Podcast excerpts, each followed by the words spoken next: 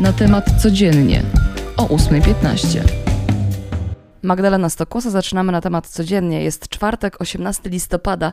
Na polsko-białoruskiej granicy powstało nowe obozowisko w rejonie Kuźnicy w miejscu ataków na polskich funkcjonariuszy. Migranci rozbili tam namioty, a wśród nich obserwowano białoruskie ekipy filmowe.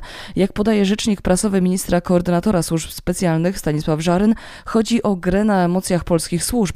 W sieci pojawił się filmik, na którym dzieci migrantów krzyczą „Kocham Polskę”. Również polska policja pokazała, że reżimowe media Łukaszenki ustawiają sesje fotograficzne, biorą pod ogrodzenie graniczne migrantów z dziećmi, następnie robią kilka zdjęć i wracają do obozowiska. Tymczasem Sejm przyjął rządowy projekt nowelizacji uchwały o ochronie granicy, regulujący zasady wstępu na teren przygraniczny po zakończeniu stanu wyjątkowego.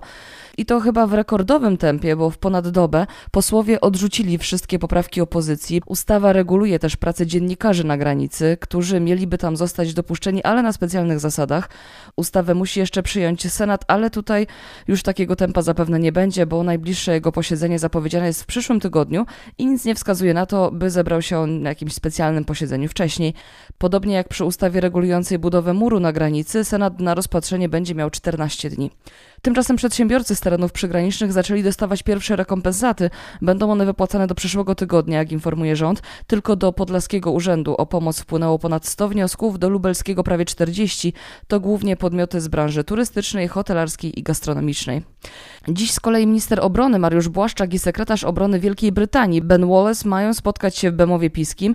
Ministrowie omówią sytuację na granicy polsko-białoruskiej i będą obserwować między innymi wspólne szkolenie poligonowe żołnierzy. W zeszłym tygodniu rozpoczął się w Polsce rekonesans wojsk inżynieryjnych Wielkiej Brytanii, przygotowujących możliwości współpracy przy przeciwdziałaniu kryzysowi na granicy polsko-białoruskiej. Przenosimy się do Czech, gdzie po wprowadzeniu radykalnych obostrzeń tysiące ludzi wyszło na ulicę. Chodzi o zakaz dla niezaszczepionych na korzystanie z wielu usług, branie udziału w dużych wydarzeniach sportowych czy kulturalnych. Czescy antyszczepionkowcy twierdzą, że władze zachowują się jak naziści. Więcej o tym przeczytacie w materiale Violety Wasylów na natemat kropka p l. Polecam wam tam zajrzeć. Dziś mamy z kolei Światowy Dzień Rzucania Palenia Tytoniu i to nie byle jaki, bo okrągły, aż trzydziesty. W związku z tym na naszej stronie głównej pojawiła się specjalna zakładka, a w niej artykuły przygotowane na tę okazję. Z nich dowiecie się na przykład, jak trują papierosy, czy to, czy Polska do dwa tysiące trzydziestego roku będzie krajem wolnym od papierosów. Ja tylko dodam, że z danych wynika, że w Polsce pali prawie osiem milionów osób. Dziś być albo nie być dla Huberta Hurkacza. Polak, jeśli chce awansować do kolejnego etapu A T P Finals, musi wygrać z Niemcem Aleksandrem Zverevem. Kolejnym warunkiem awansu jest wygrana Daniła Miedwiediewa z Jannikiem Sinnerem. Wtedy Polak wyprzedzi Włocha i awansuje do kolejnego etapu. Dzisiejszy mecz o czternastej. Z kolei Kajetan Kajetanowicz rozpoczyna zmagania w kończącym sezon rajdzie we włoskiej Monzie. Polak jest o krok od tytułu w W R C trzy. Jak mówi sam ustronianin, jest gotowy, bo czekał na ten moment od początku kariery. A przed nim i jego pilotem Maciejem Szczepaniakiem dwieście pięćdziesiąt kilometrów odcinków specjalnych, na które wjeżdża jako lider. Tę samą liczbę punktów posiada Francuz Johan Rosel.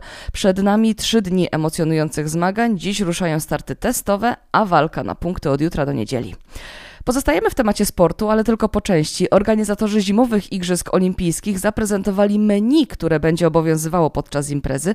Składa się, uwaga, z sześciuset siedemdziesięciu ośmiu potraw. Wszystkie uzyskały akceptację Międzynarodowego Komitetu Olimpijskiego. Przygotowano je kierując się zarówno normami dietetycznymi, jak i uwzględniając różnice kulturalne i religijne. Będą podawane na zmianę, a codziennie na stołówkach olimpijczycy będą mieli do wyboru na zmianę dwieście dań. Co więcej, w zachowaniu procedur i obostrzeń sanitarnych, oprócz obsługi, będą pomagać sportowcom, trenerom i działaczom także roboty. Aż chciałoby się wystąpić na olimpiadzie. Na koniec nie mogę sobie odmówić wiadomości, która od wczoraj obiegła cały świat, czyli gratki dla fanów Harry'ego Pottera z okazji dwudziestej rocznicy powstania filmu Harry Potter i Kamień Filozoficzny, pierwszej części przygód młodego czarodzieja. Na ekranach ponownie zobaczymy Daniela Radcliffe'a, Ruperta Grinta i Emmę Watson. H B O Max wyemituje specjalny program Harry Potter dwudziesta rocznica Powrót do Hogwartu. Aktorzy opowiedzą między innymi o kulisach powstania filmu oraz będą odpowiadać na pytania związane z produkcją. Premiera już pierwszego stycznia. A ja powrócę do Was już jutro z kolejnymi wiadomościami. Magdalena Stokosa, dzięki, do usłyszenia. Cześć.